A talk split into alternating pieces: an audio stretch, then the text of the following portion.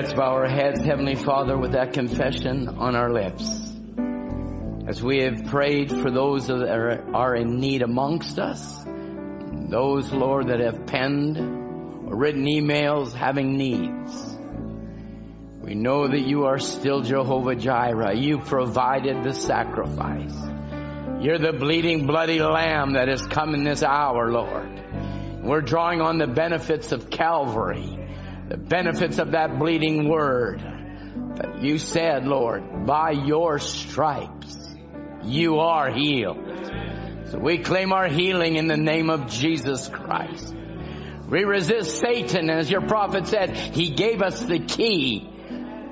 And then the key was to resist. And so Lord, we resist the enemy in every area of our lives. We resist you, Satan. We call you out.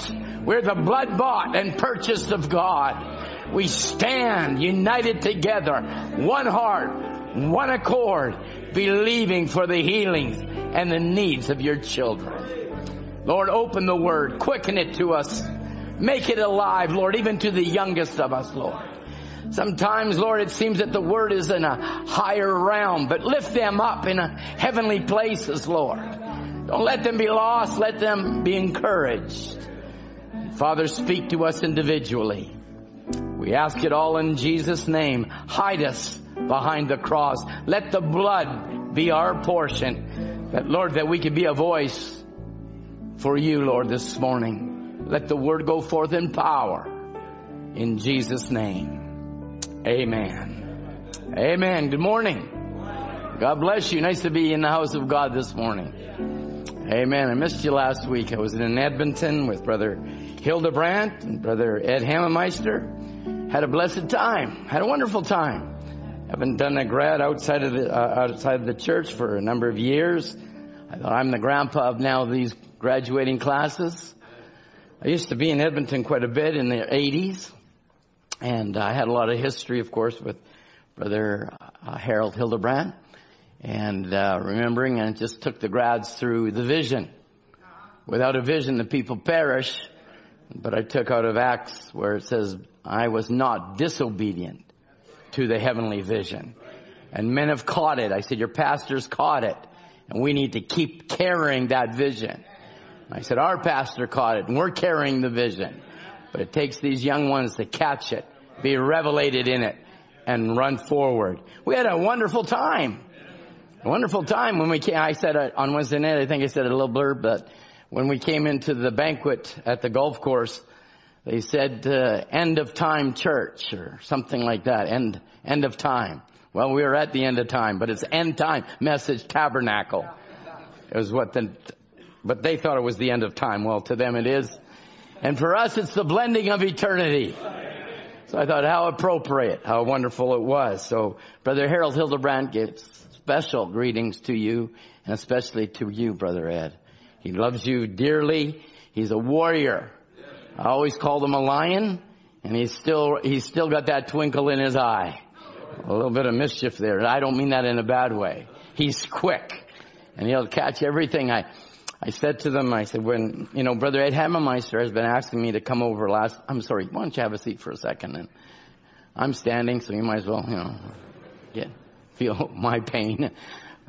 But over the last months, I guess Brother Ed Hammemeister, I was telling them, was asking me to come over the last little month, but we've been busy. We're busy doing what God's called us to do and, and uh, where we feel led of the Lord to go and our timing and our dates never ever did mix. So one day I was studying on a Sunday morning, or not a Sunday morning, for Sunday morning, and uh, the phone rang, and it was our home phone. And I know most of the time there's only special people, Sister Eleanor, that phone our home. But if I don't know your number, I won't pick it up because normally people that know me know my cell phone. So I looked at this number and said, wow, that's a weird number, man. I don't know that number. So I thought Sister Joanne would pick it up and she didn't. And ah, I said, I'll grab it. And it was Brother Harold. He said, Brother Ray? And I go, there's only one person I know that calls me Brother Ray. He's called me Brother Ray since I'm 21. I said, Brother Harold. I said, you have made my day just to hear your voice at the end of the line. he said, well, I'd like you to come out and take our grad in a special weekend of services. I said, well, since it's you, I'll move everything on my calendar if I can. And, uh, and so then when I, I said that to the people in Edmonton, I said I almost would give him, just to hear his voice, half of my kingdom. And Brother Harold was sitting out, actually in the back. He goes, I'll take it. I'll take it. Greetings to you too, Brother Kim. He appreciates your calls to him. You're quite an encouragement to him. So we had a, had a blessed time. And, and then we came home to special meetings with Brother Timashong. Wasn't that a blessing? That was a tremendous blessing on a Wednesday evening. If you didn't get to hear it, uh, I, I would encourage you to. It was one of those special Wednesday night services. Brother John always said, well, it's Wednesday night. Well, hey, to me, every service is Wednesday service. So it was great. And um, I, one of the brothers said, well, you lost your voice in Edmonton. I said, no, no, no. I lost my voice Wednesday night. It was such a wonderful, wonderful service. Amening and hallelujahs that I at once told Brother Ken I never would say. Before I got saved, I said I never will say hallelujah. I proved that wrong, haven't I? The pastor's already announced Brother Tim Pruitt is going to be our camp speaker. Brother David Mayer is going to be taking the morning service. He's also going to bless us taking the first Sunday of before the camp, preparing us for that. And uh, I'm looking forward to it. We have a, a very busy summer ahead of us. I've got some trips planned. I want you to pray for me. I'm in Denver, Ohio, North Carolina, and Virginia. So by the time things end, we'll see you in September. But I know that there's a group of people that are praying. And that's what I count on and thankful for. We love you dearly. We love the local assembly. And um, without you, we wouldn't even have ministry. And so I thank you. And now we're going into the graduation. I call, I was penning it down. We're coming into graduation. I want to say we're coming into the graduation age. It, it's the graduation age. It's a whole, it's not a day here. Seems like all June is taken up with graduation, and we're happy to be in support of all those that are graduating and have graduated and will continue to graduate. Some in the colleges and universities, and some from BCA. And we're proud of you and those that have gone to high schools outside of the church and are holding a testimony. God bless you.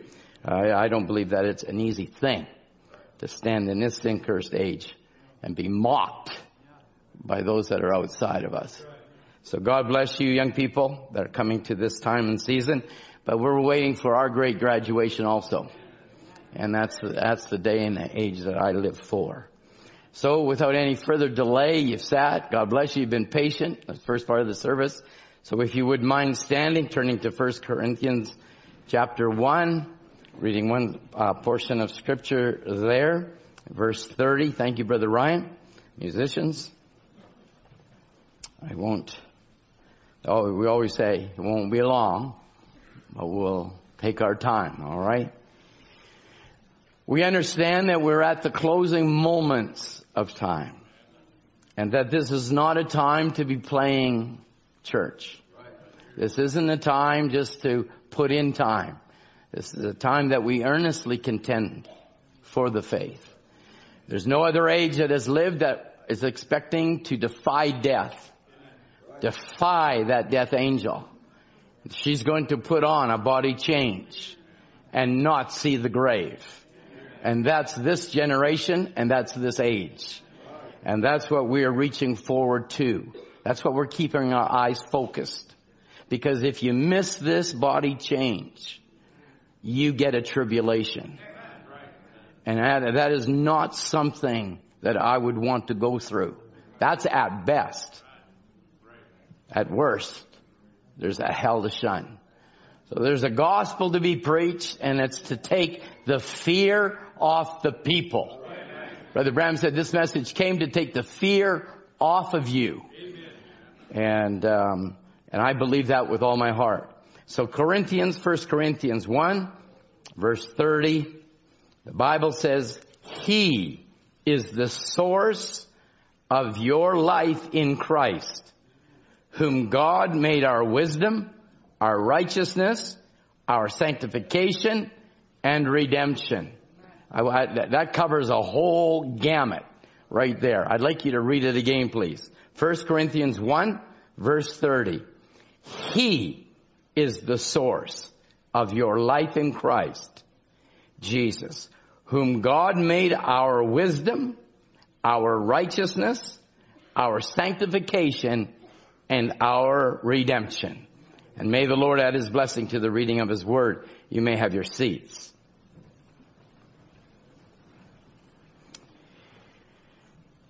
I've, I've read the scripture. Um, it says, He is the source of your life in Christ Jesus. So for a title or for a subject, I'd like to speak on in Christ alone, I'm identified. In Christ alone, I'm identified. But I'd like you now to turn to First Chronicles. First Chronicles chapter 12.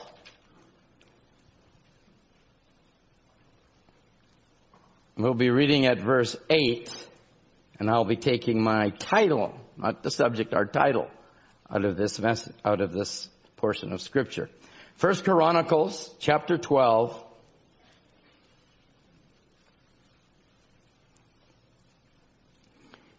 There's a, there's, you know, every time I say, there's a book I love. I love Romans. Romans is a, a marvelous book. Then I go to Hebrews and I think that Hebrews is a marvelous book. I've loved Chronicles for years. So I, I, I just love the Bible, okay? So First Chronicles chapter 12 verse 8. And of the Gadites, there separated themselves unto David into the whole to the wilderness men of might and men of war fit for battle that could handle shield and buckler, whose faces were like the faces of lions and were as swift as the roes upon the mountains. Those were powerful men, these Gadites. And it goes on to say Ezra, the first, Obadiah, the second, Eliab, the third, Mishmannah, the fourth, Jeremiah, the fifth, Attai, the sixth, Eliel, the seventh, Jonan, the eighth, Lisbad, the ninth, Jeremiah the tenth, and Machbaniah the eleventh. I want you to notice there was only eleven. Judas wasn't there, wasn't there. There was just eleven, not twelve. David knew that he needed these eleven men. Now notice what it says here. These were the sons of Gad captains of the host. One of the least was over a hundred and the greatest over a thousand. These are they that went over Jordan, not when it was simple and easy to cross, but in the first month when it was overflown all the banks. And they put to flight all of them of the valleys, both towards the east and towards the west. And there came of the children of Benjamin and Judah to the hold unto David. And David went out to meet them. Now watch now this. Now here's men that are coming to David to help David. David is a fugitive. Saul, King Saul is out to destroy him. But David was the Lord's anointed. There's a reproach to bear if you're anointed of the Lord. But David knew his position. David knew exactly where he stood. And David went out to meet them and answered and said unto them, if you have come peaceably, come unto me to help me, my heart will be knitted unto you. But if you come to betray me, to my enemies, seeing there is no wrong in my hands. The God of our fathers look thereon and rebuke it. Or what it means there is punish you. David knew who he was.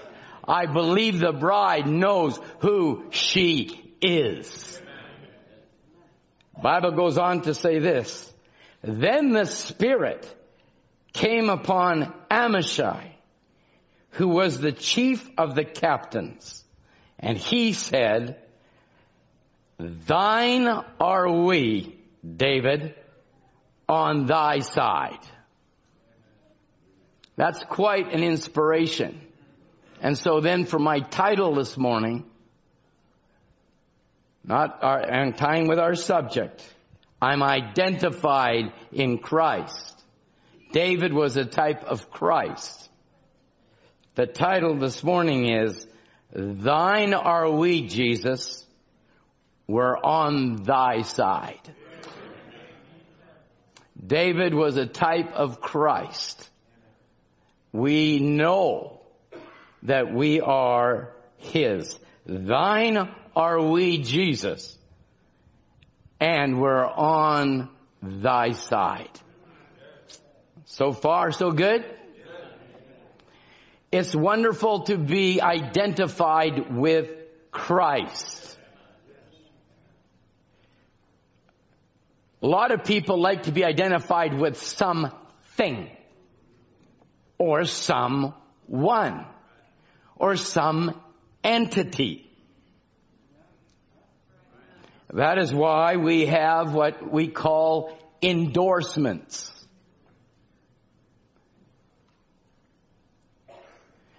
Many sports teams have names and people are proud to be identified with their name. One in particular, Notre Dame, is called the Fighting Irish. And lots of people wear their emblems to identify themselves with the Fighting Irish. Or we have different sports teams of various kinds. College sports is big. Professional sports is big. But there's, there's every, there's something that every, every university or can I say every brand wants an endorsement of someone special. Uh, anybody here as old as me or brother, I know there's some older than me, but ever ate Wheaties? Did you? Okay, thank you. Wheaties. Wheaties is breakfast uh, on the box. It was called the breakfast of champions. So whoever was a champion that year, whether he be a boxer, a golfer, a medalist in, gymna- in gymnastics, it didn't matter what it was, they got to endorse Wheaties. But they didn't do it for free. It cost them money to have their picture. And the amounts of money that these brands give will blow your mind. What it is, it's so that if you are attracted to it because of what they have achieved, then you'll go and buy Nike because A, you like LeBron, whatever his name is. You like Tiger Woods because that's that or it's just a hat that was put on sale. But nevertheless, when people see you wear it, they identify you with them. Whether you like it or not, it's true. So sponsors like Nike to have whether they have whomever they want for their champion of their season pay up to a hundred million dollars. That's not what they make when they, when they do their sports. That's on top of what they make. So wouldn't you want to be on that box? Rolex pays out 40 million the highest paid, which I, I, I like, I, uh, I know the name because it's years ago, but Floyd Mayweather, I think he's a boxer, was one of the highest paid for sponsoring different products, $285 million. And now the soccer people, I won't look over here. There's Messi, Ronaldo, they were only making a piddly 111 million a year for their endorsement. Or 108 million. Oh yeah, his name is LeBron James. Sorry for people if I've offended you. I didn't know his name. What, Tom? Don't you follow sports? No. He gets paid $42.2 million a year. And net worth now over, over 400 million because he can sink a ball that's full of air. Then of course there's the music side. And you know, if, and you see guys dressed, you know, I mean, they are weird. I mean, I saw one the other day and I thought, what Martian landed? The Martians are here. People say there's no such things as aliens. There are. Now, if people splice the tape, they're going to say that, you know, Brother Tom believes in aliens. But I saw something that was way out of this world. It was not where we live. So they got these rapper guys, whoever maybe, some of our young people, we say Elvis Presley, they say 50 cents. Yeah, that, he say 50 cents on the dollar for sure. He's not there. He's not there. But he gets somewhere around a hundred million, whatever he endorses. So they actually spread out their endorsements. So they, there's Samsung and there's Coca-Cola and there's Upper Deck and there's different ones that are rallying for these champions to endorse. And once you've got that endorsement, it's that their signature is their stamp of approval. Once they make their endorsement, that means that they individually endorse the product. Well, I've only got one champion. Hallelujah. And his name is what? Jesus Christ. And when he endorses you, he just doesn't give you a signature. He gives himself to you and he fills you and he uses you and he endorses you. I'd rather wear his name than any name.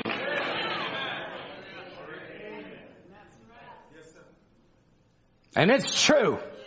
I'll take this message which is Jesus Christ. And God himself has endorsed it. He has stood with it. You go and, run out and buy something because of some other champion. There's another champion. His name is Jesus. He went to Calvary. He died for the sinner. He rose again. He justified. He sanctified us. And He endorsed us and gave us His Spirit. And you should say amen. You say, oh well, they got a hundred million. I got glory. You say they got 110 million. I got streets of pure gold. I've got eternity to live. Their sports stars are dying and dying and they don't know why. Heart attack here at 35, worth millions of dollars. And now the sponsors have to run out and find another champion. Our champion never dies. He's the Alpha and Omega. I'll stand with Him. I'll fight for Him. I'll be identified in Him. And I believe there's a church somewhere that will say, that's my champion. When you wake up in the morning, you don't have to read the Wheaties box. You can read the Word of God and say, He's my champion.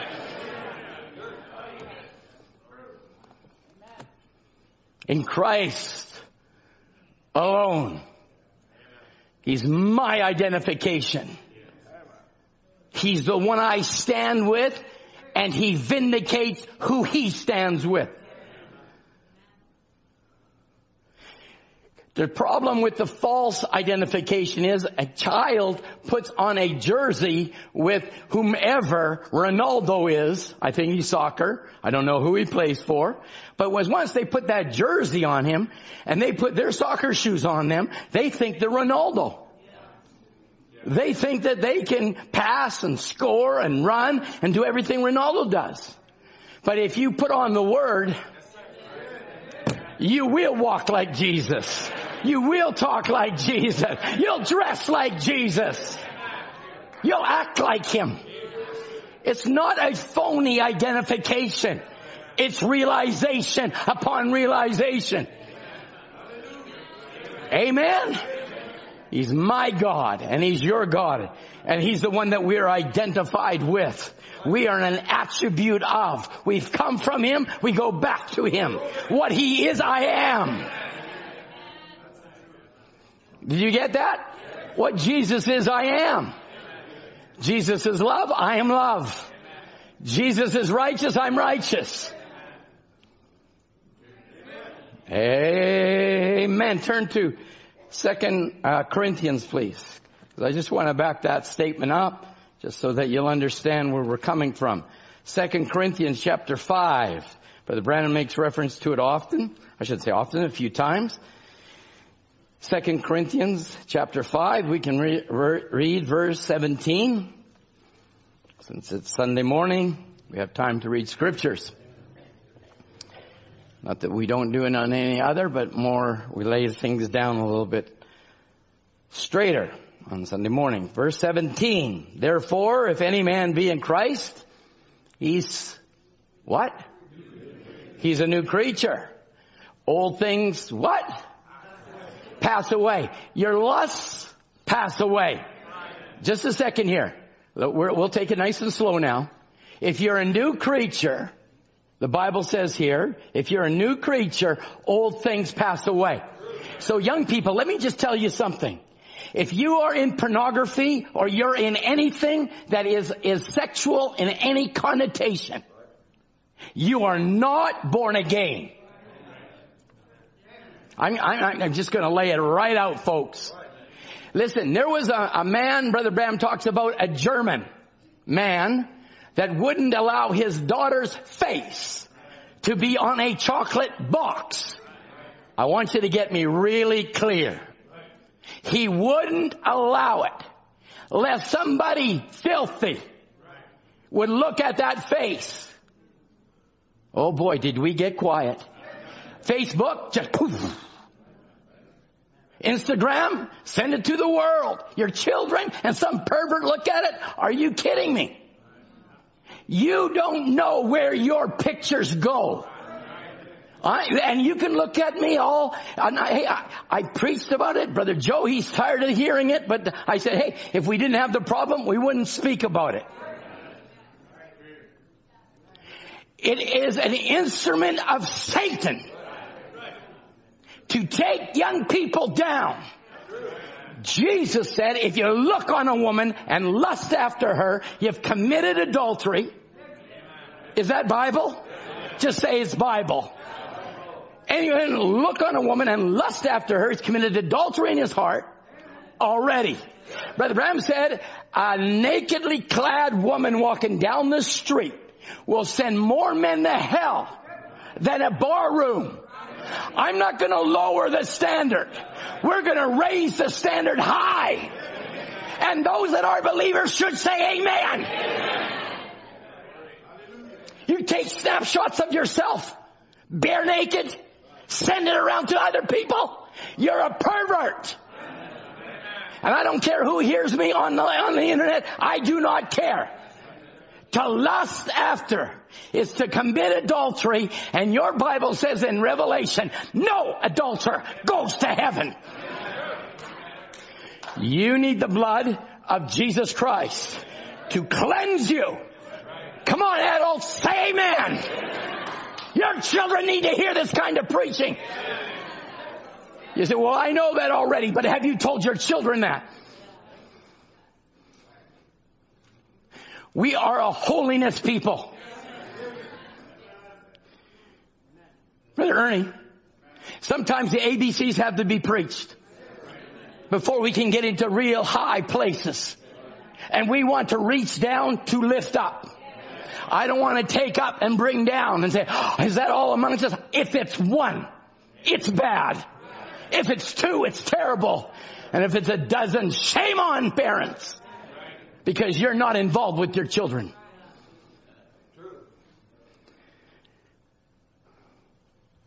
Not taking an interest in what they're looking at.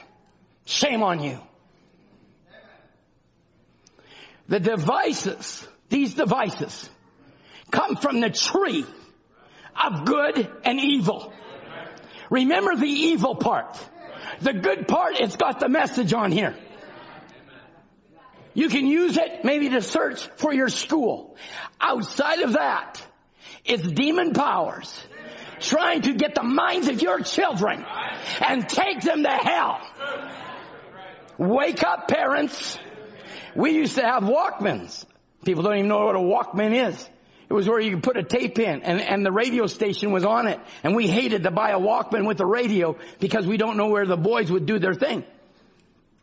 Dad's in the room. Change the channel. What are you listening to, son? I want to know. Oh, dad, it's just soft rock.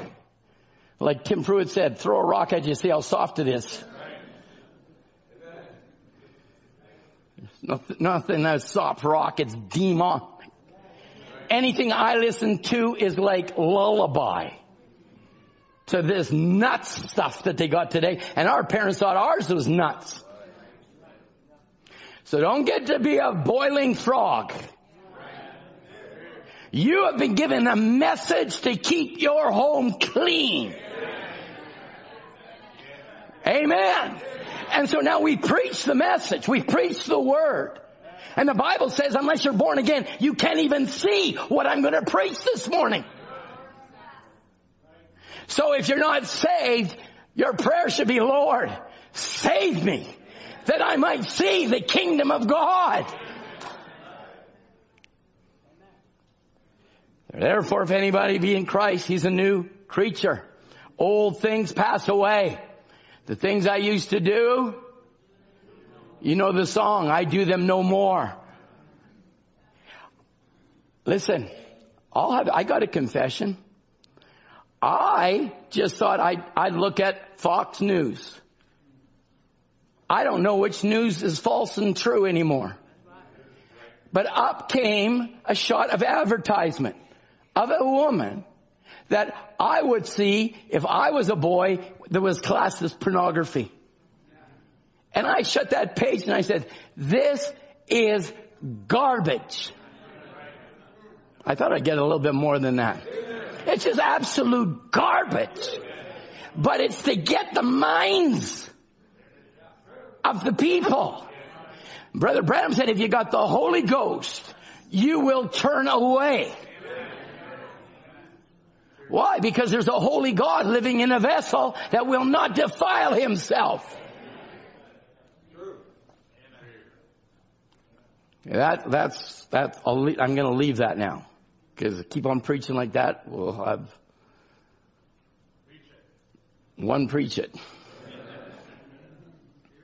But this is very, this, this message is so alive and so real that only those that are born again can really see it. And that's my prayers. Lord, those that aren't saved, would they surrender their hearts to Christ, their Redeemer, their Savior, their Lord. And just so that you know, I've been preaching, as you know, I've been battle, battle trained. Once you sign up for this, like the Gadites, they knew what they were going to face. They knew they were going to face war. And yet this, oh, I believe the message is so wonderful. You're to have to fight for every inch of land that you possess of this message. Does everybody understand that? It's not the identification just of William Branham being Malachi 4. And a lot of people live on that and think that that's enough. Malachi 4 was as John the Baptist foreran the first coming. Your message will forerun the second coming. So as John introduced Jesus, this message introduced Christ. The Word. Are you still with me?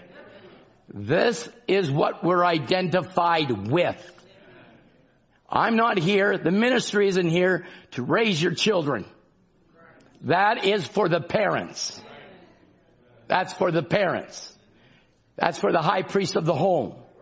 That's for mothers to get on their knees and daddies to wait on God for. Come as a unit under the blood, for we know that there's a lamb for a house. So we come to church to hear the word that will build us up and strengthen us in the faith.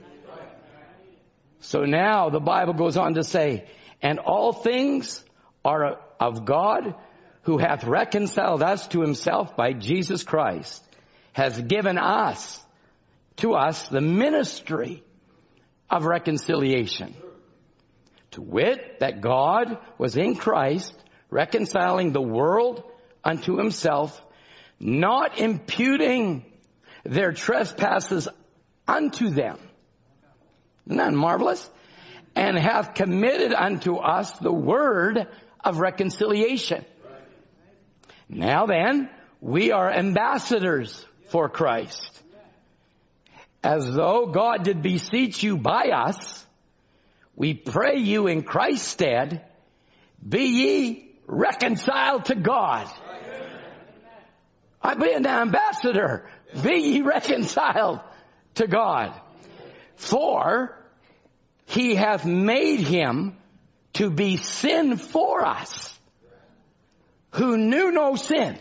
Jesus knew no sin, but made him to be sin for us who knew no sin that we might be made the righteousness of God.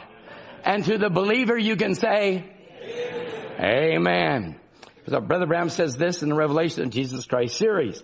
The Bible says, 2 Corinthians 5 and 21, that we have become the righteousness of God by our union with Jesus Christ. He said, did you get it? It says that we are the very righteousness of God himself by being in Christ. That is my identification. That I can say, thine I am, Jesus.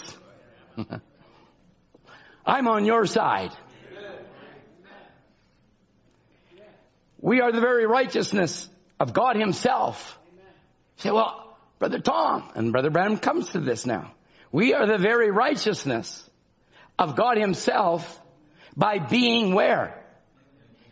What's the key word there? In Christ. In Christ. It says that Jesus became sin. It says we are very righteousness of God.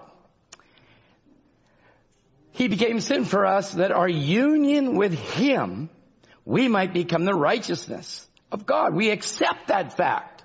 Do you accept it? Do you accept you're the righteousness of God in Christ? By our union, he goes on to say again, you are the very righteousness of God. If you reject it and not accept it, then there's a problem. We need to get the realization of the righteousness of God in Christ. It is imperative. A lot of people, they always have this expression, well, I'm not worthy or I'm not righteous enough. Your righteousness, the Bible says, is filthy rags. But once you're in Him, you become then the very righteousness of God because, uh, can I give you something here right now? Because we've been speaking on attributes. The righteousness of God is the chief attribute. Whoa. That's what the Greek says. The Greek says, it says, now you say, we have the righteousness of God. It says it's the chief attribute of the quality of the just. It's a chief attribute. That means it's one of the main. So now he's calling you the very righteousness of God. Ah, well, sometimes there's a hard pills to swallow. But this is a gospel that you will love to swallow. You are the very righteousness of God. Your righteousness is as filthy rags. That's why you need to be born again. You need to accept Jesus Christ and the blood of Christ will cleanse you from all your sin. And the elder said, and how many can say that's true? It's cleansed us from all our sin. And God then identifies Himself when we put on His name.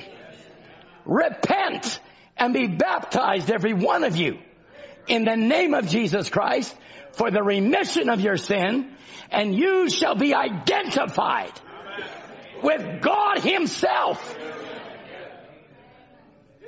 Amen. Amen. So that's what I want to be identified with this morning. Not with Rolex, not with Wheaties, not with Nike. Amen. I want to be identified in Him. That I can say as the Gadites, Thine I am, Jesus. Thine I am. I'll clean my home out if that's what I gotta do. And the church at Cloverdale Bible Way said,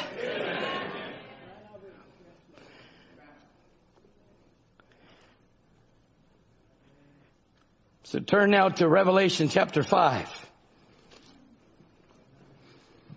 Thine am I. Thine am I, Lord. I'm yours. I crossed Jordan. I died to myself. I know you're the anointed. I know you're rejected by Laodicea. I know you've been pushed out the door, but I'll stand with you. I'll be identified with you. Amen. Revelation chapter 5.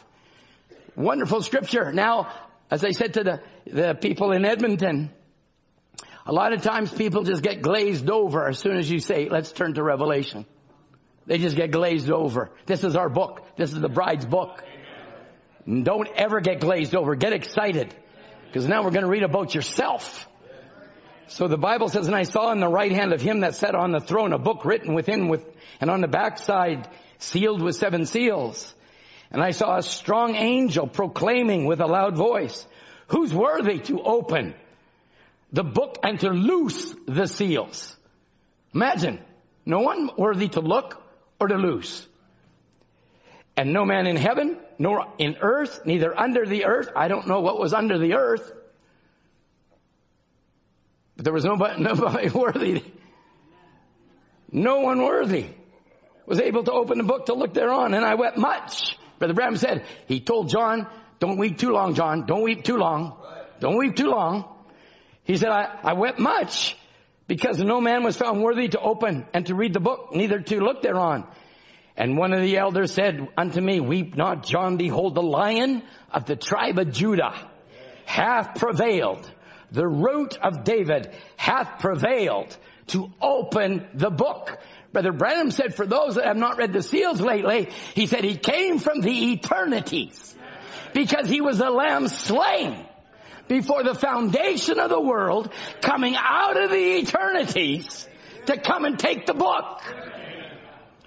So he came to take the book and I and beheld and lo, in the midst of the throne were four beasts and in the midst of the elders stood a lamb as it had been slain, having seven horns and seven eyes, which are the seven spirits of God sent forth into all the earth. And he came and took the book out of the right hand of him that sat on the throne. And when he had taken the book, four beasts and four and twenty elders fell down for the lamb having every one of them harps, I'm sorry, fell down before the Lamb, and having every one of them harps and golden vials full of odors, which are the prayers of the saints, they sang a new song. Thou art worthy to take the book and to open the seals thereof. For thou was slain, and notice, can let's read this next part together, hast redeemed us to God by thy blood out of every kindred and tongue and people and nation. And Cloverdale Bible Way said, Amen. Amen. We've got a foretaste of it right here. It's glorious.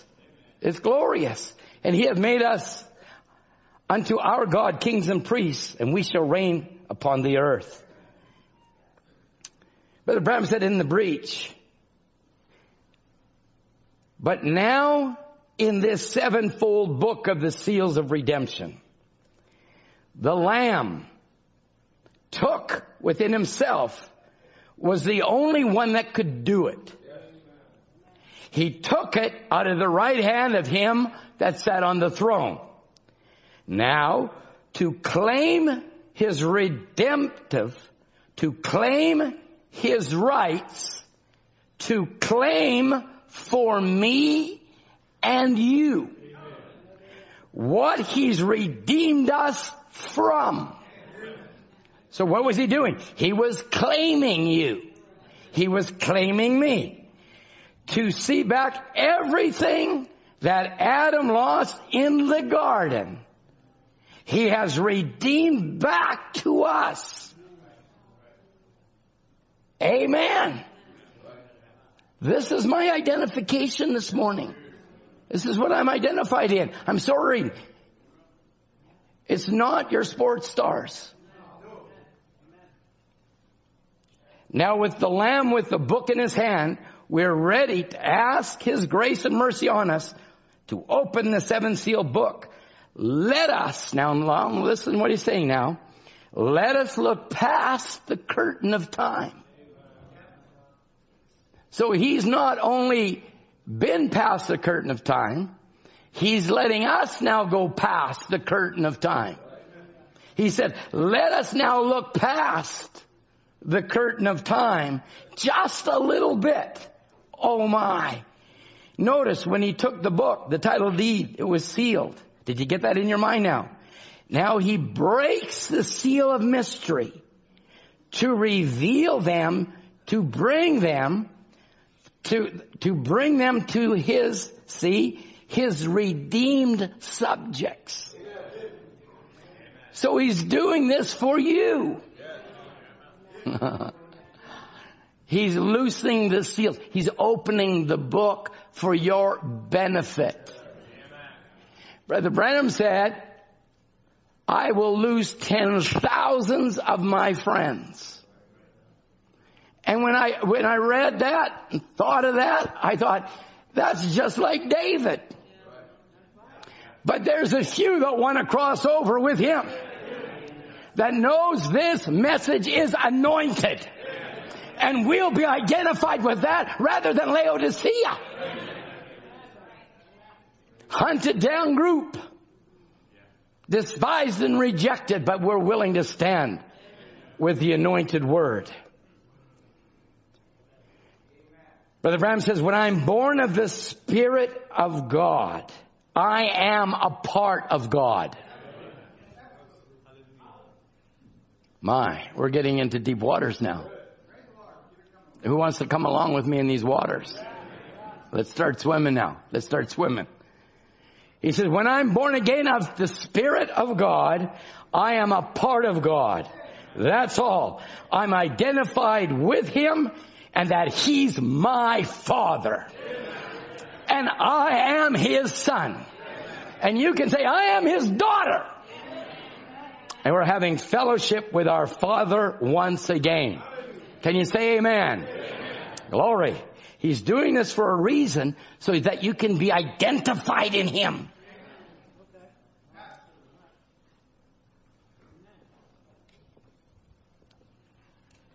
Can you turn to Colossians 1:26 please?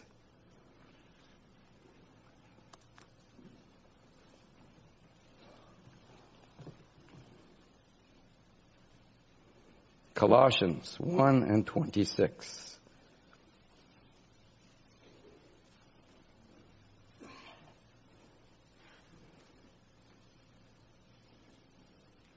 Now you can say, this day, this scripture is being fulfilled. Even the mystery which has been hid from ages, from generation, but now is made what? Manifested or made visible made clear.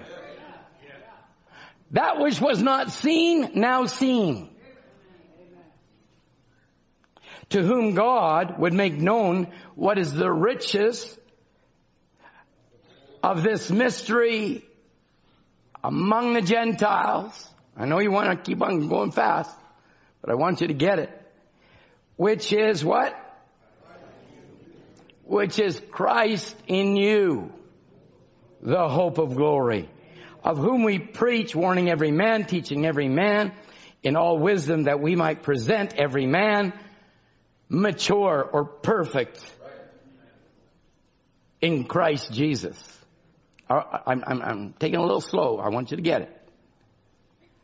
So as I took the last time I spoke, Galatians 2 and 20, don't need to turn. I am crucified then with Christ. There's my identification again. I'm identified in Him. If I'm in Him, if He, I, I am in Christ. I was in Him. You were in Him. And that's why Brother Branham said, I'm identified with Him at Calvary. I'm identified with Him in the tomb. I'm identified with Him when He rose again. I'm identified Him with Him in the upper room. It's not that we were in the upper room, it was that we were in Him in the upper room. Because we're in Christ. When he says, I was with Moses at the Red Sea, it wasn't you at the Red Sea, it was you and him at the Red Sea. You might as well rejoice. Said, that's my identification. I was with Joshua at the River Jordan. It wasn't I was standing there with Joshua. I was with the God that opened up the waters. Hallelujah. Our identification is in Him in Him. I'm with David when he slew the giant. I wasn't standing beside David. I was with the God of David that was taking that stone, as I said to the people in Edmonton, at 10,000 miles an hour. Now you put that one down. It wasn't the stone, Brother Branham said it was the God that was behind the stone. Our identification is in Him. I'm crucified with Him. Nevertheless, I live, not I, but Christ live in me. And the life which I now live in this flesh, I live by the faith of the Son of God who loved me and gave Himself for me. Amen.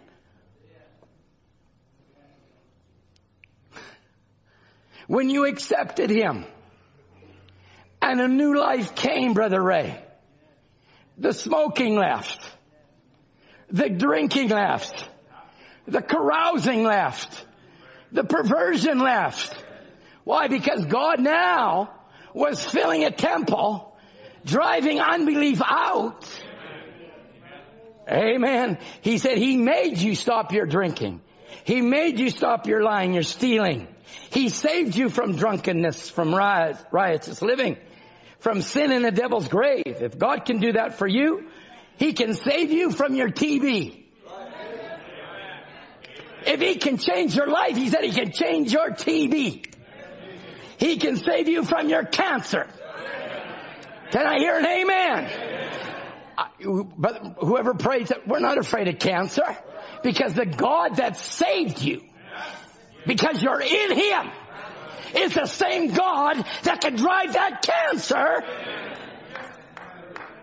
And we can testify He's the same yesterday, today, and forever. The same God that saved you can save you from TB, can save you from cancer. Amen. He can take that boast out of that Goliath that says, I'm going to take you down. Now, everybody's got some sort of Goliath. Let's knock him down. Stand, he says, in the name of the Lord Jesus. And now you challenge him. Not the preacher, not the deacon. No, he's making it down to you individually because individually you're in Christ Jesus. Individually God's in you. He says, now stand. Oh my, I wish I, I could, I yell it out, man. I, well, Alex, every time I see you, I see Matthew. Amen. And I lay this streaming on the hilltop. Amen. Let her go. Amen. We got the same God that was with Abraham. King of Abimelech can't have her. Why? Because that promised seed was to come through her. We have been promised our children. Amen. And I wouldn't let that go, saints. I just wouldn't let that go. We've been promised our families, our husbands, our wives. I just wouldn't let that go. He says, why don't you stand in the name of the Lord Jesus and challenge him to a showdown? Amen. Oh, he said, ah, I feel religious. Yeah, I do too.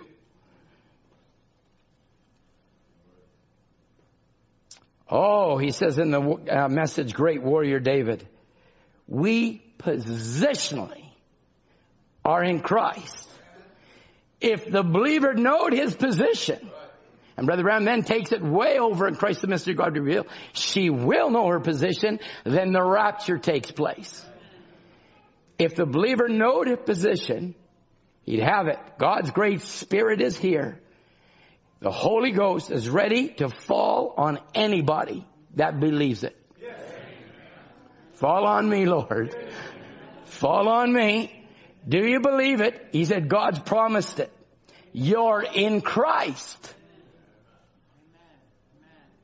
You're in Christ. If you're a believer and you've been born again, you're in Christ. Now watch what he says here. Jesus Christ robbed the devil. He spoiled his principality and his dominion. God reigns over heaven and earth. You're David's.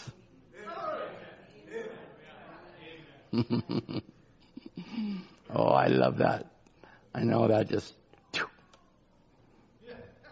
No. He's saying to you, you're David's.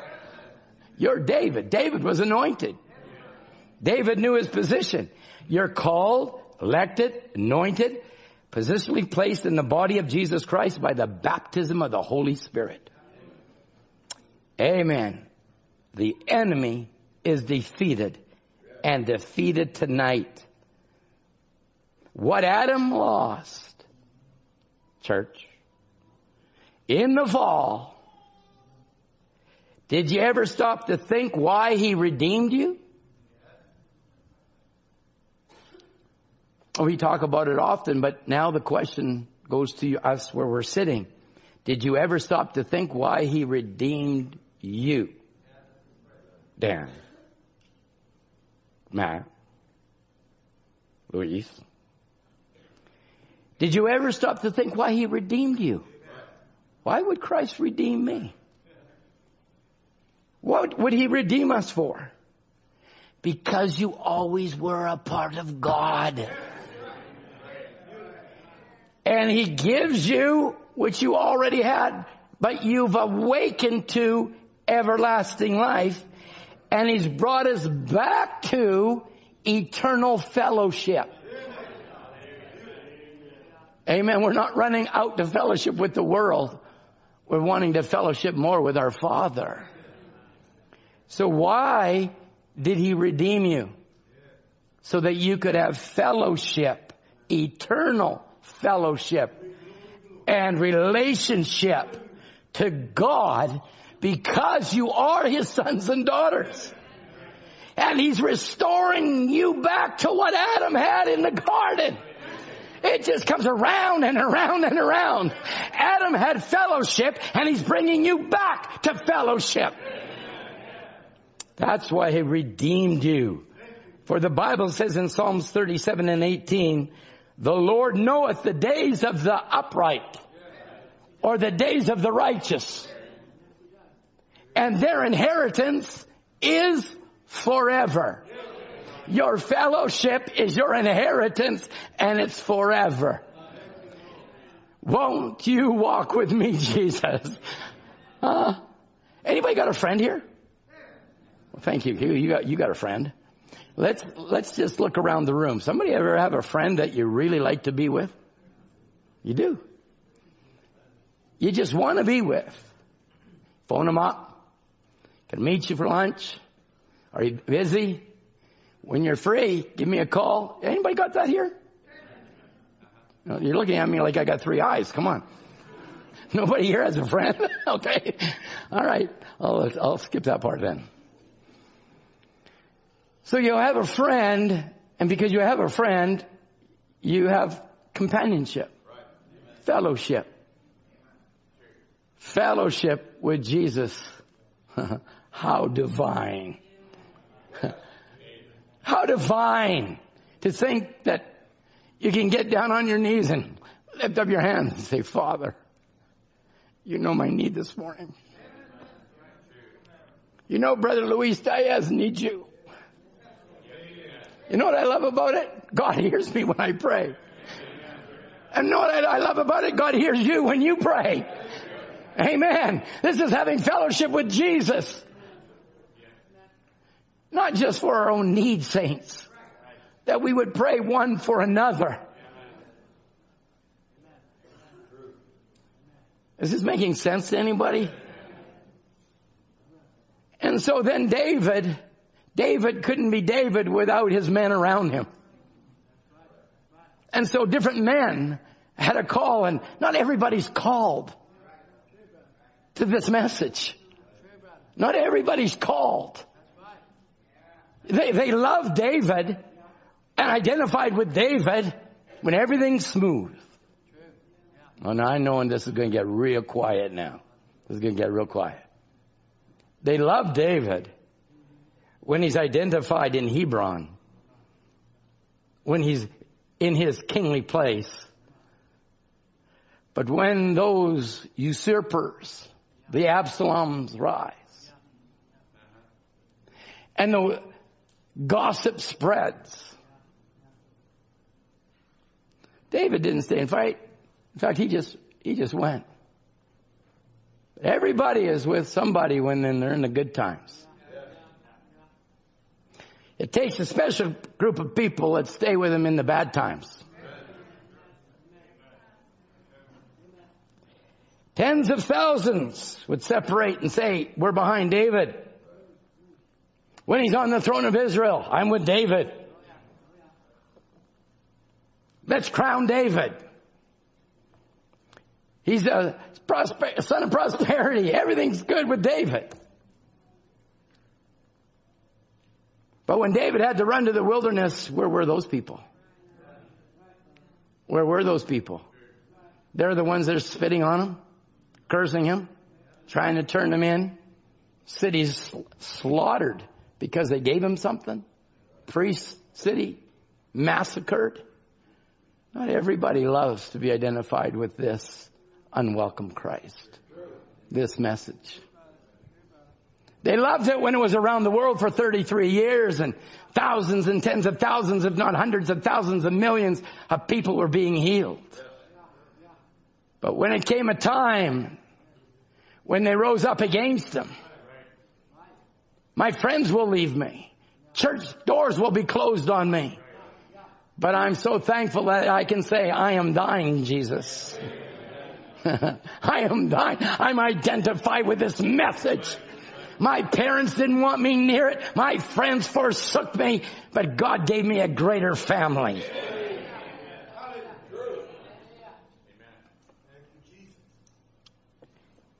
Will you this morning be identified with the despised Christ?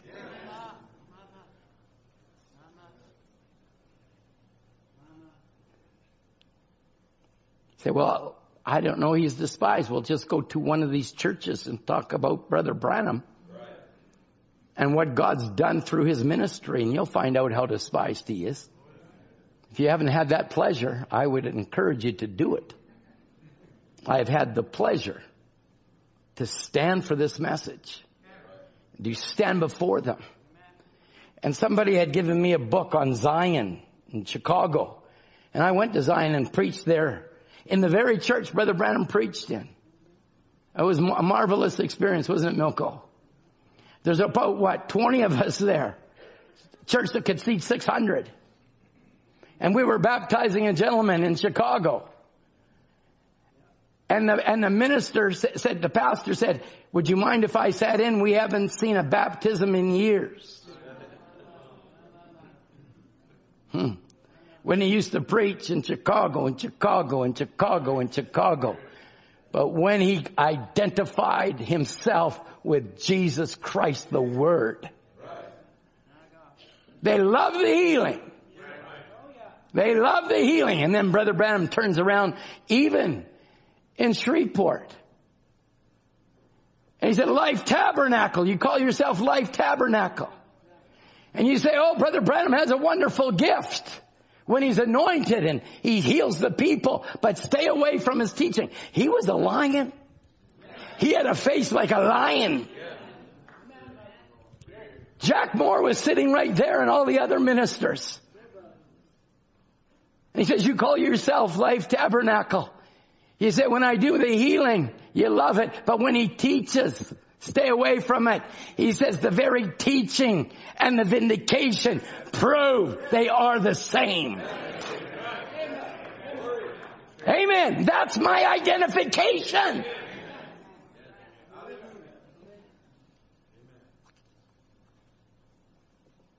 What Adam lost?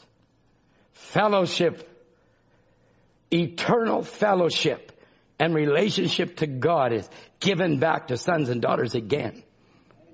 To restore them back to all that Adam lost in the fall. Oh, we got a few people that are sweet on each other here. Was I not supposed to say that? Maybe it's a secret, but it's to be manifested. You tell me when you're sweet on one another, do you, you want to stay away from one another? Boy, it got quiet here. Everybody's wondering, who are you talking about? Hmm? There's, when you are sweet on one another, you want to be around one another. I'm more than sweet on Jesus. I love him with all my heart. I want to be with him. I want to speak with him.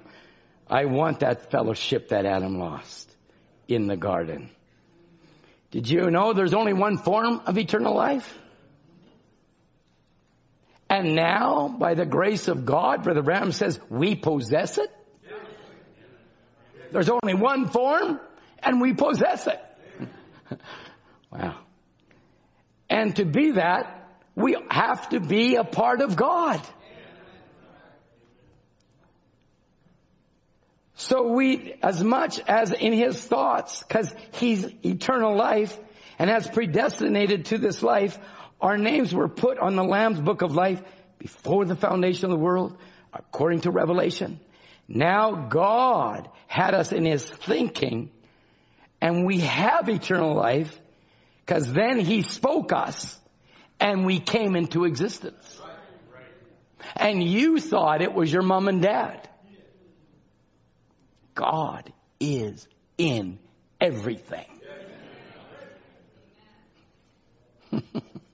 oh, I, I know, I love that. Somebody said the other day, they'd heard that testimony years ago about my father. He was in the Navy in New York. Ran into his oldest brothers. He's one of six brothers. He was the youngest. And, uh, his oldest brother's best friend was a, an, um, ranking guy on another ship and they were har- they were in the harbor in New York. And, he, and of course, you know, in war, you see anybody you know, you're a best friend all of a sudden. When you're back home playing baseball, you're the kid and you had to, you know, leave the baseball game. But he wanted Roy, my dad, to be on the same ship. So he said, I'll put in for a transfer. Dad had a transfer put in from New York to Ottawa, Ottawa to Vancouver, Vancouver back to Ottawa, Ottawa back to New York. Came in a day late. Came in a day late. The ship that dad was supposed to go on never was seen again. And you think, you don't think God doesn't watch over his seed? Dad was 18. 19 years old in the war. Somebody said, happy birthday, brother Tom, you're 65. I might as well get it out. Everybody's telling me I am that. I'm, it'll take me 363 days now to get used to it. But I said, you know, it's a, it's a marvelous thing when you start thinking back because I wasn't supposed to be born. My mom was toxic. I was being poisoned. We were talking about it the other day. And then the doctor came out and said, Roy, who do we save? The, the baby or Evelyn? And of course my dad chose my mom, which I would too. So he says, well, we'll do the best we can. So finally he came out and said, we saved Evelyn and we think the baby is a preemie. We think that he's going to make it. Of course I'm going to make it. I got 65 years to prove I made it. God had us in his thinking. Then we have eternal life because he spoke us. Come on. I want you to be identified with this. He had you in his thinking and he spoke you. Brother Deepak, he spoke you. He spoke you and you came into existence. And a word is just a thought manifested. God had us in His thoughts at the beginning. God knew you would be here this morning. Why has He redeemed you? So that you could have fellowship. Eternal fellowship with the Father.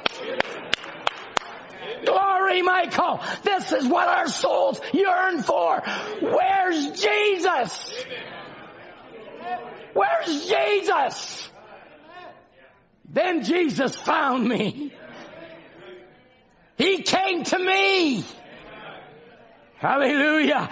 God coming to God. God coming to his manifested thought. And he won't lose one of his thoughts. Can you say amen? Sister Juniper, I don't care. You're from China to Richmond to West Vancouver. God knew you would be here. You are a manifested thought of God. No devil can have you. No unbelief can take you. Amen. No false doctrine can move you. David knew where he stood. Are you with me or against me? You're going to speak evil of me? Then you go. Go. If you're not a part of this army, get out of here. I only want men that will stand with thus saith the Lord.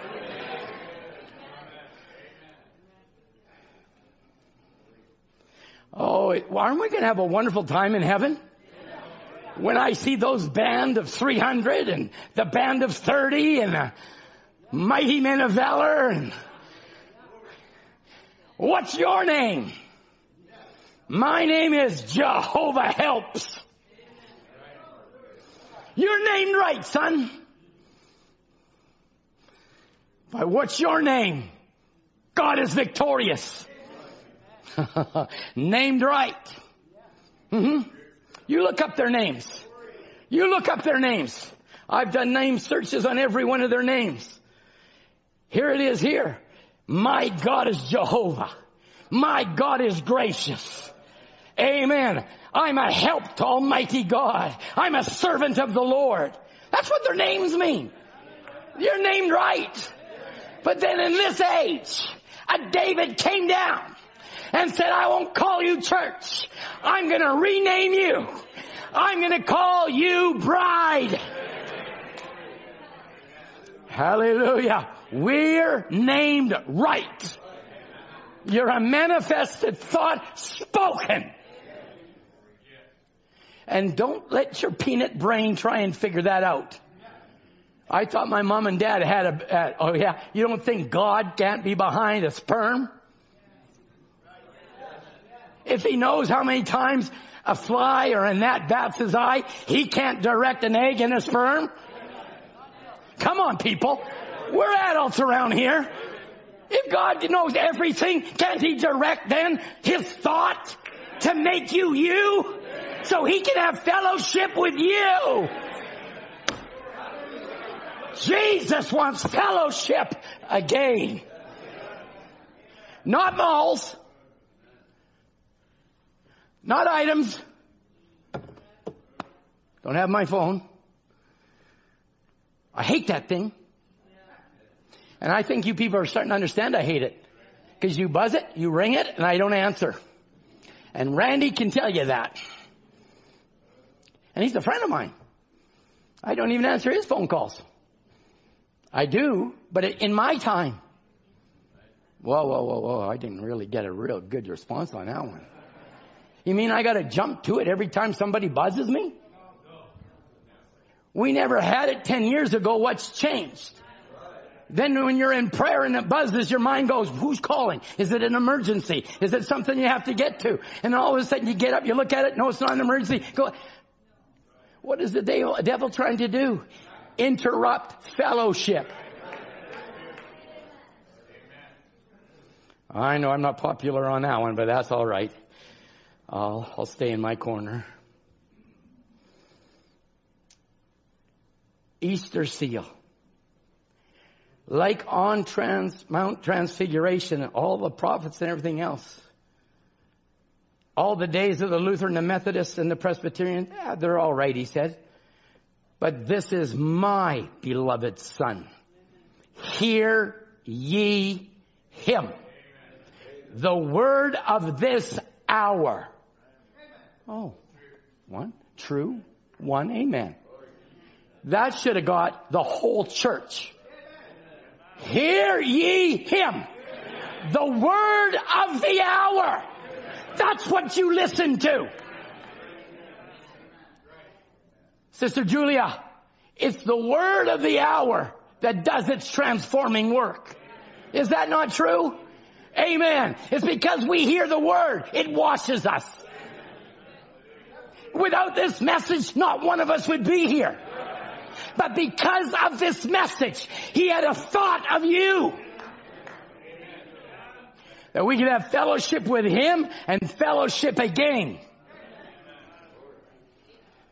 Hallelujah.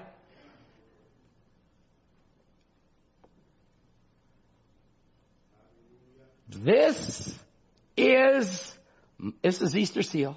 My beloved son is everybody listening now? This is my beloved son. Hear ye him.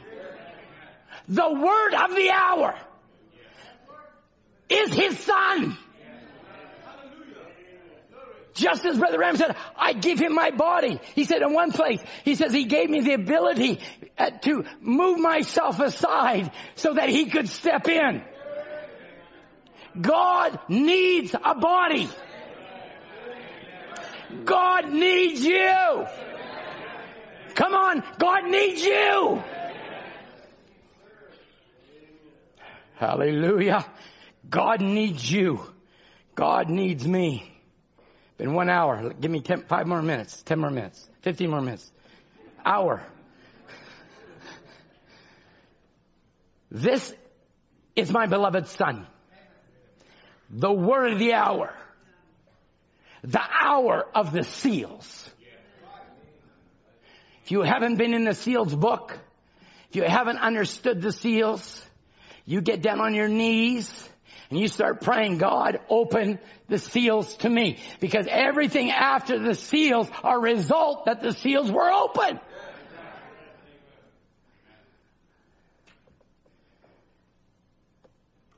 So now, we've come to this time.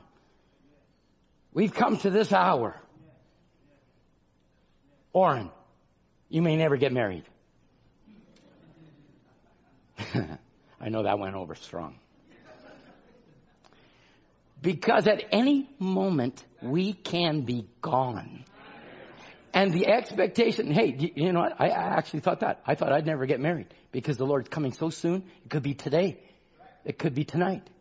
It could be tomorrow morning. That's what I live under. And never thought I'd have children, never thought I'd go to school. It went, it's gone on. but there's going to be one day it stops. One day it stops because the Bible says for the earnest expectation of the creature waited for the manifestation of the sons of God. I'm sorry you have to hear this, Brother Victor. This is part three. You got part two, we got part three here. For even the whole creation, so all nature, look at the birth, look, look at the whole earth is in birth pains. They said the, the orcas, the whales are dying. They're starving because there's no salmon. Man will kill himself and the earth with it. The trees are dying. My trees are dying. Our weather patterns are changing. The sea levels are rising. This earth is decaying. But there's coming another kingdom. And all creation is groaning, waiting. Waiting for what? Eagerly for the children of God to be revealed. Amen. They're waiting for you to be unveiled for you to know who you are. That's what they're waiting for. They're waiting for you to walk around the yard and tell the tree you can't die. If we can move trees, we can save trees.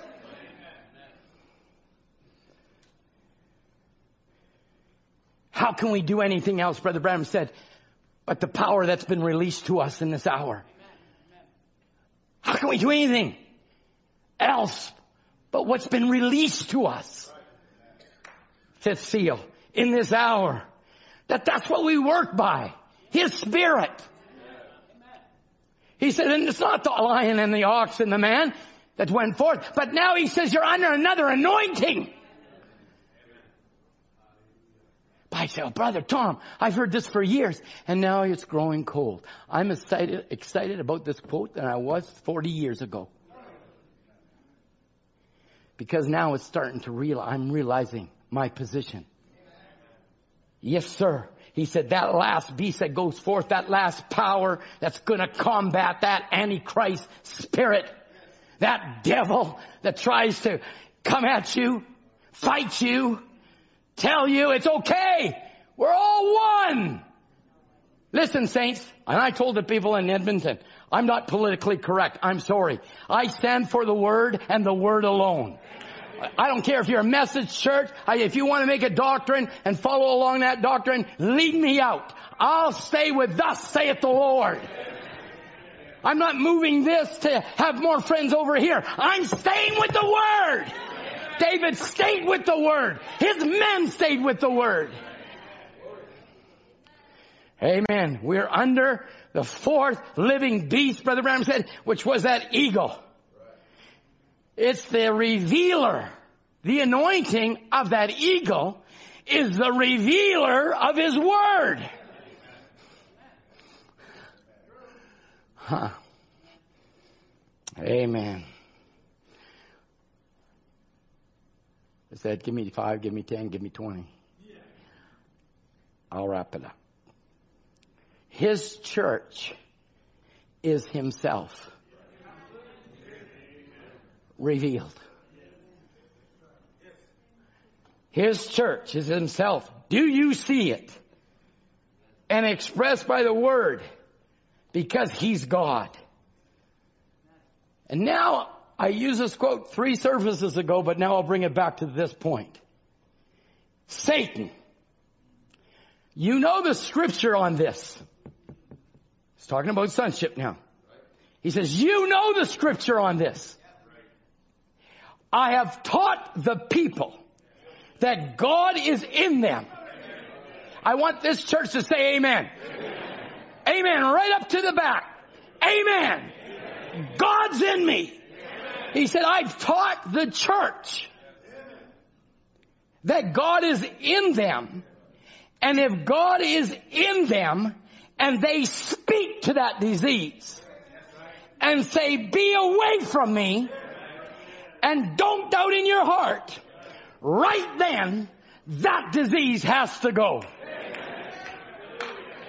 To God be the glory. Now, let's exercise what we hear. This is what I'm identified with. Not Wheaties, not Nike, not Rolex. Nope. This message, this word that I just spoke today is what I'm identified with. Are you with me on this? Now listen to me here, because you probably won't hear this quote for a long time unless you get into the bio, into the message yourself. Satan, you know the scripture on this. Hmm. I have taught this people. Have you been taught? Have you been taught? Brother Kim, you have, you have a wonderful way. The teachers have a wonderful way to teach your class and you're always looking at a better way to do this. There's a great way that God would teach his people and that was through Malachi 4. The greatest teacher, prophet, evangelist, pastor that God put on the earth at this time. He's telling you, I've taught you that God is in you. And if God is in you, then you speak to that disease. All right. Now we're coming down to the last few moments now. Now, every one of us has a burden on our heart. Some burden on our heart to see God do something. And they stood in the line and that prophet discerned whatever their need was. Whether it was sickness, whether it was a family member, didn't matter what it was. Financial, whatever it was, God knew what their need was. Then the God that was in that prophet that spoke this word has taught you to do exactly what I'm telling you this morning. I've taught the people. God is in them.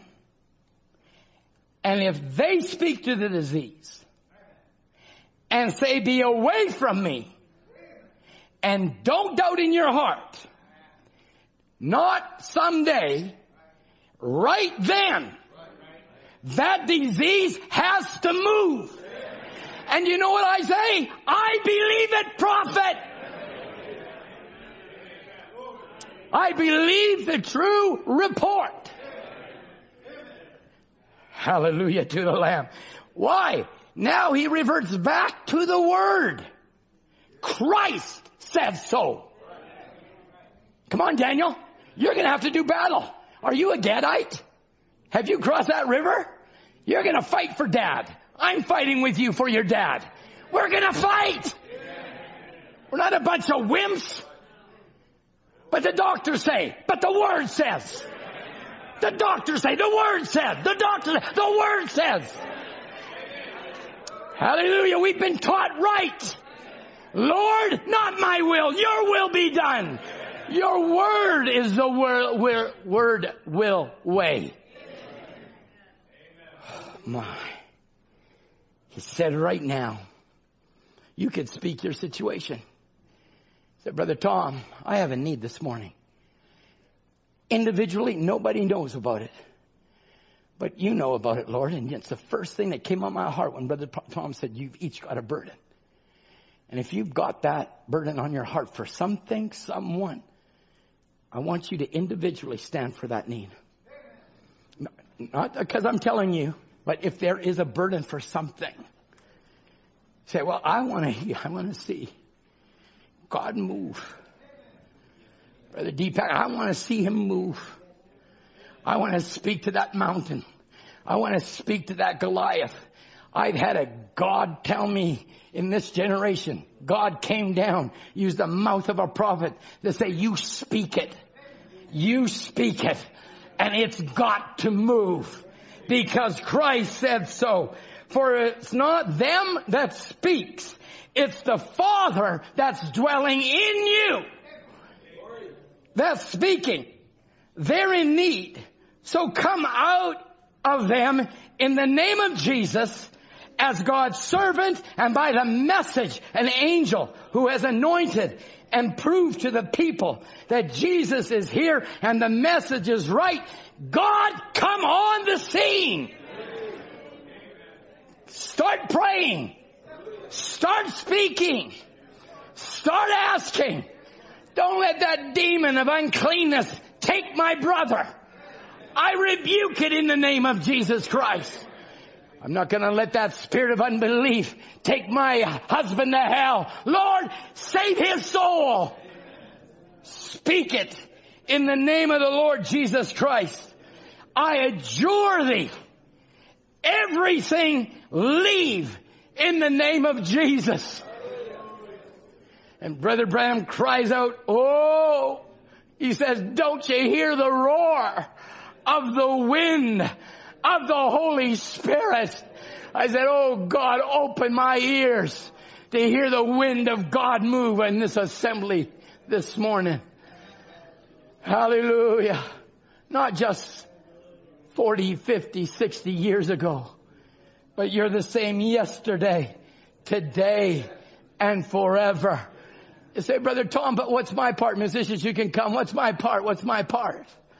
Brother Branham says, God is not complete without you. God is not complete without you. You. God wants fellowship with you. He wants you to take him at his word. Brother Alex, speak, speak his name.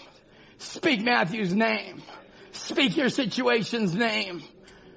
Lord Jesus, we stand in the presence of the Almighty God. We've got needs in this church. We got sons that need to be born again. And we want to be identified with a living Christ.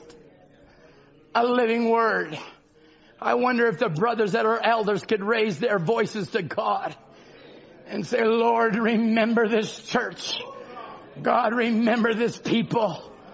Remember us, oh God. Your prophet said, Jesus said, so I will say in the name of Jesus Christ, Satan, we rebuke you in the name of Jesus Christ for the glory of God. There, Paul, I had a brother at a platform at camp say to me, who was preaching, Brother Ron Spencer, and it wasn't him that was speaking, and he said to me, I heal you in the name of Jesus Christ. My ankle has never been any better than it has been. Amen. And that's since 200 and 2002. 17 years.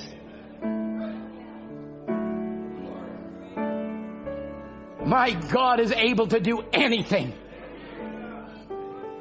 You might as well praise Him. You might as well praise Him. Because if you've asked, why don't you praise Him? Just go believing. He breaks every chain. He moves on your behalf. How often did he say, do you want me to turn my back? Who was that but Elohim himself?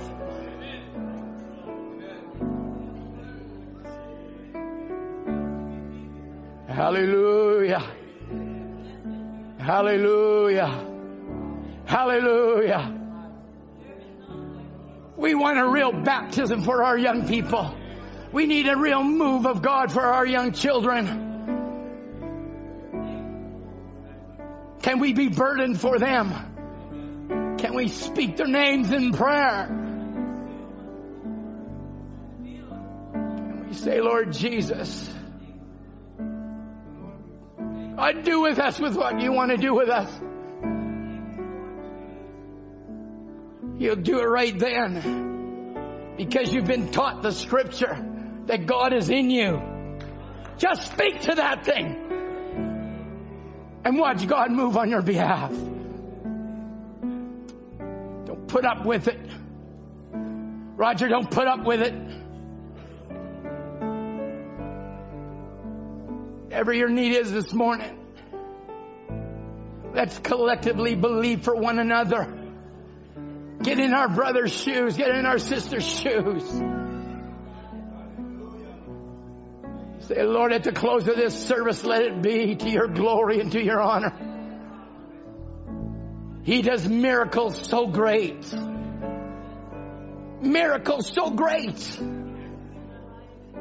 He said if he saved you, the God that saved you can drive that TV spirit, can drive that cancer spirit away. Did he save you? Then he can drive anything away out of your land. I've been tormented by this thing. I defy that spirit.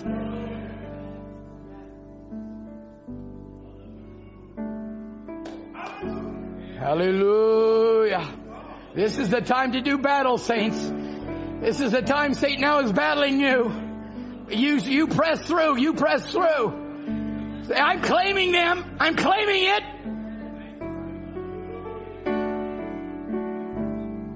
Hallelujah. I think if a daddy needs to put his hand on his son beside him or a mother on her daughter, that would be all right. You say, son, God gave you me to me. Daughter, God gave you to me. And I'm claiming you in the name of the Lord Jesus Christ. Satan's fighting our children. If you can't get the parent, he's going to go after your children. Well, we're going after him this morning. We're going after the devil.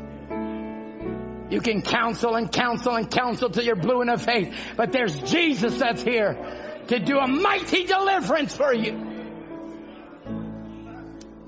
You've had daddies weeping and crying this week. I say God's heard your prayers. God's heard the prayers of His people. Hallelujah. Heavenly Father, with our hands lifted up and our hearts filled with praise, we commit our children and our loved ones to you in the name of Jesus Christ.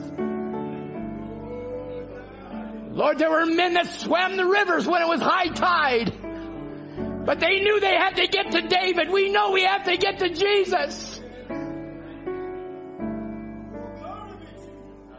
And I will not be denied.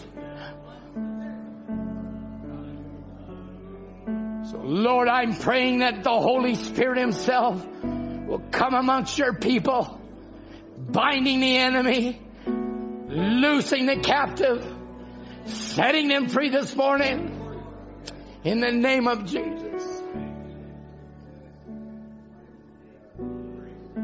Hallelujah. Hallelujah. Worthy is the Lamb. Worthy is your name, Lord. You're the one that spoke us here, Lord. You've redeemed us for a purpose to have fellowship with us, Lord. And we want to have fellowship with you. I don't care what doctors say. I don't care what the theologians say. I don't care what the churches say. I only care what you say.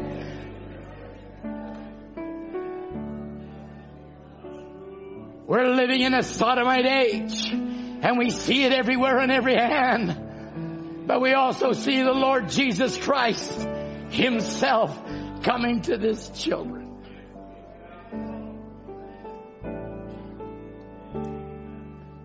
Cover us, Lord. Hallelujah. In the name of Jesus. What are you playing, brother?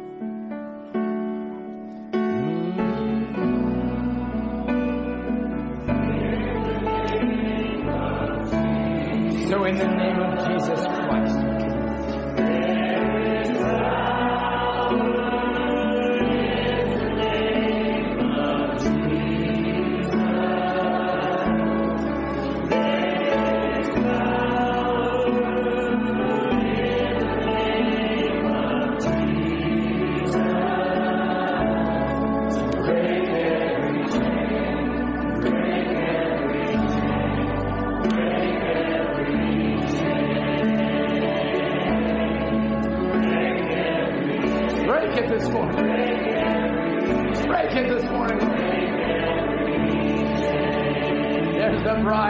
Bride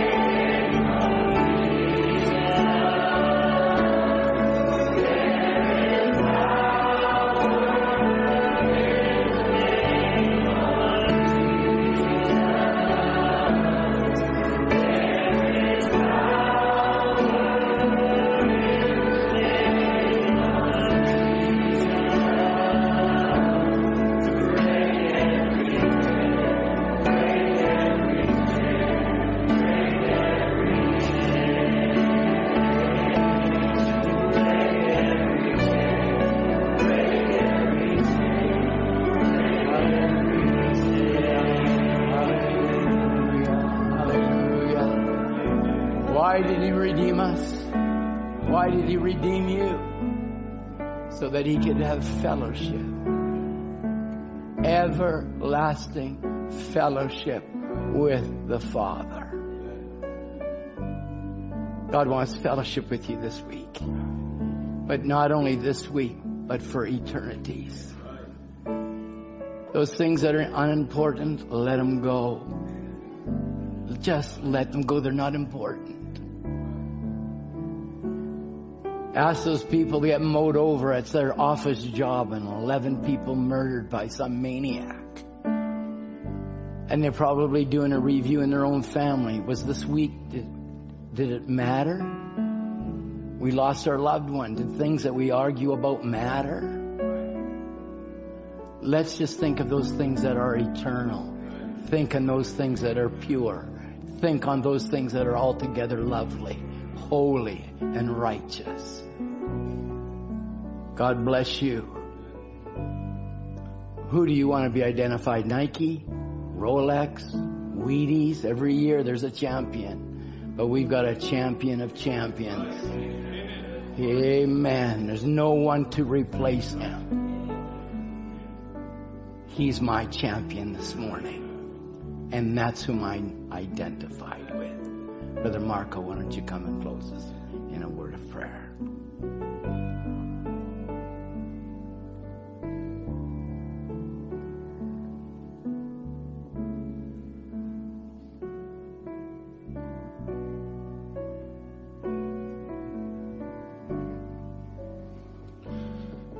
Heavenly Father, Lord, we bow our heads humbly, O God, knowing that almost 90% of what was said this morning, Lord, would not have been able to be brought out and delivered to us if you hadn't taken a man from Kentucky, Lord. Take him, set him so aside, Lord, that he could yield himself as you would use him as a mouthpiece, Lord. Deliver a message in this age that would have a standard greater than that of what the devil could rise up, Lord. And we see him coming in as a flood, Lord. And we've been armed, Lord, with shield of faith and the helmet of salvation, Lord God. And we ask to keep anointing us, Lord, to be sensitive to your Holy Spirit more and more each day and day, Lord. We need your presence, God. We need your leadership. We need that perception, Lord, that special small voice. See what our children are going through, Lord. We do not understand the situations, Father. We do not understand the demonic devices, but we do understand who holds tomorrow, Lord who holds their footsteps, Lord, will carry them up into heavenly places, Lord Jesus. Tell them what is truth and not what is a lie, Lord. Tell them what land is beyond this, what, what we touch, what we rub shoulders with every day. It's so frivolous, Lord Jesus. Take every young heart, Lord, that's tender, maybe a stony one this morning, Lord. Break away those scales, Lord Jesus. Father,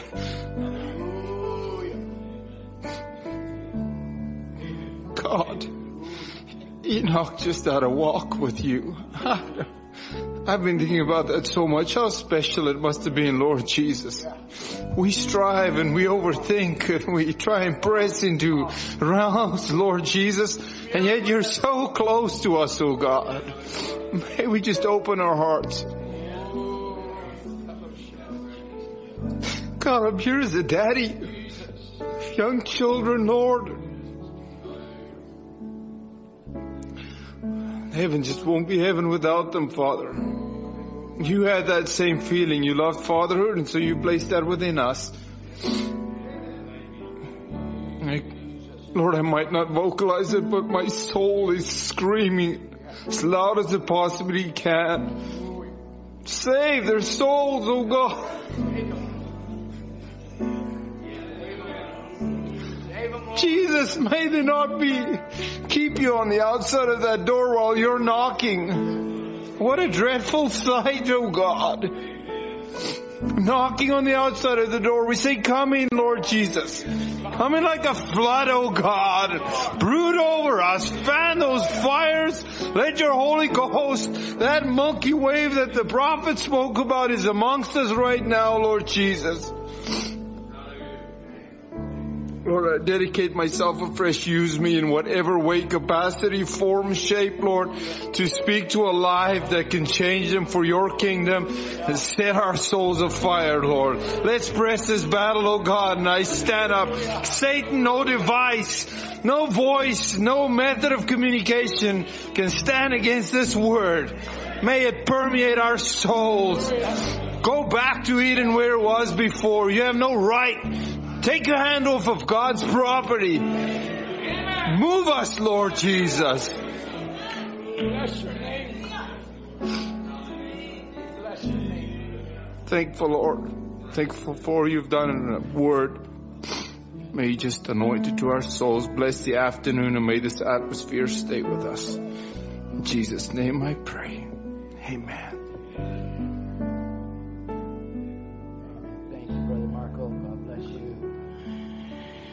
Won't you walk with me, Jesus? It's just been some desire for me. Won't me walk with you, Jesus?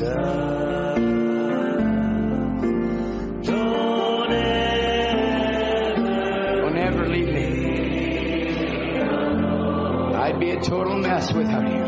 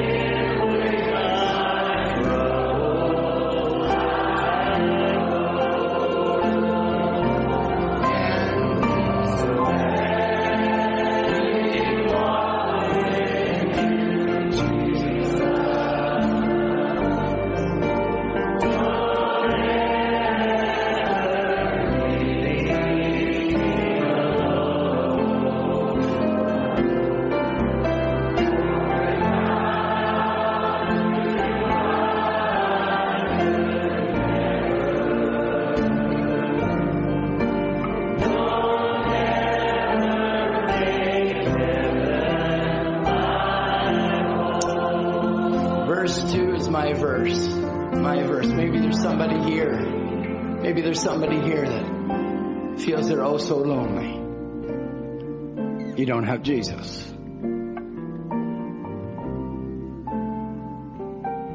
I've done that. I've walked that road. I know what that road is. I do. Maybe you're here and you said, I haven't received Jesus and I want Jesus in my life. Maybe want us to pray with you right here It's not a big altar call. I just know what it is to be lonely. But I've never been lonely again. Jesus walks with me. You found me when I was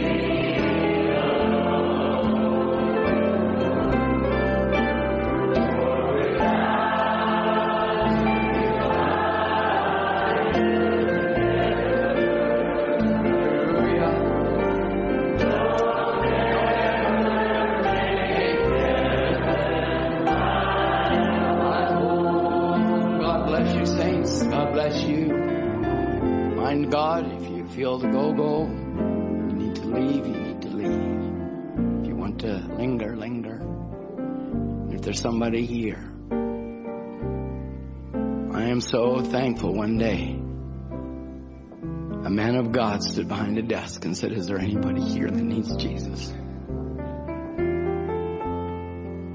And I had the devil on my shoulder and he said, Don't go, don't go, you're a fool. You'll never live like those people. But the Holy Spirit knows how to get a hold of the back of your neck. All of a sudden I found myself up at the front. And the pastor prayed. I'm still here. If you want Jesus, we'll pray for you. If you need him in any way, we'll pray for you. You're dismissed in Jesus' name. God bless you.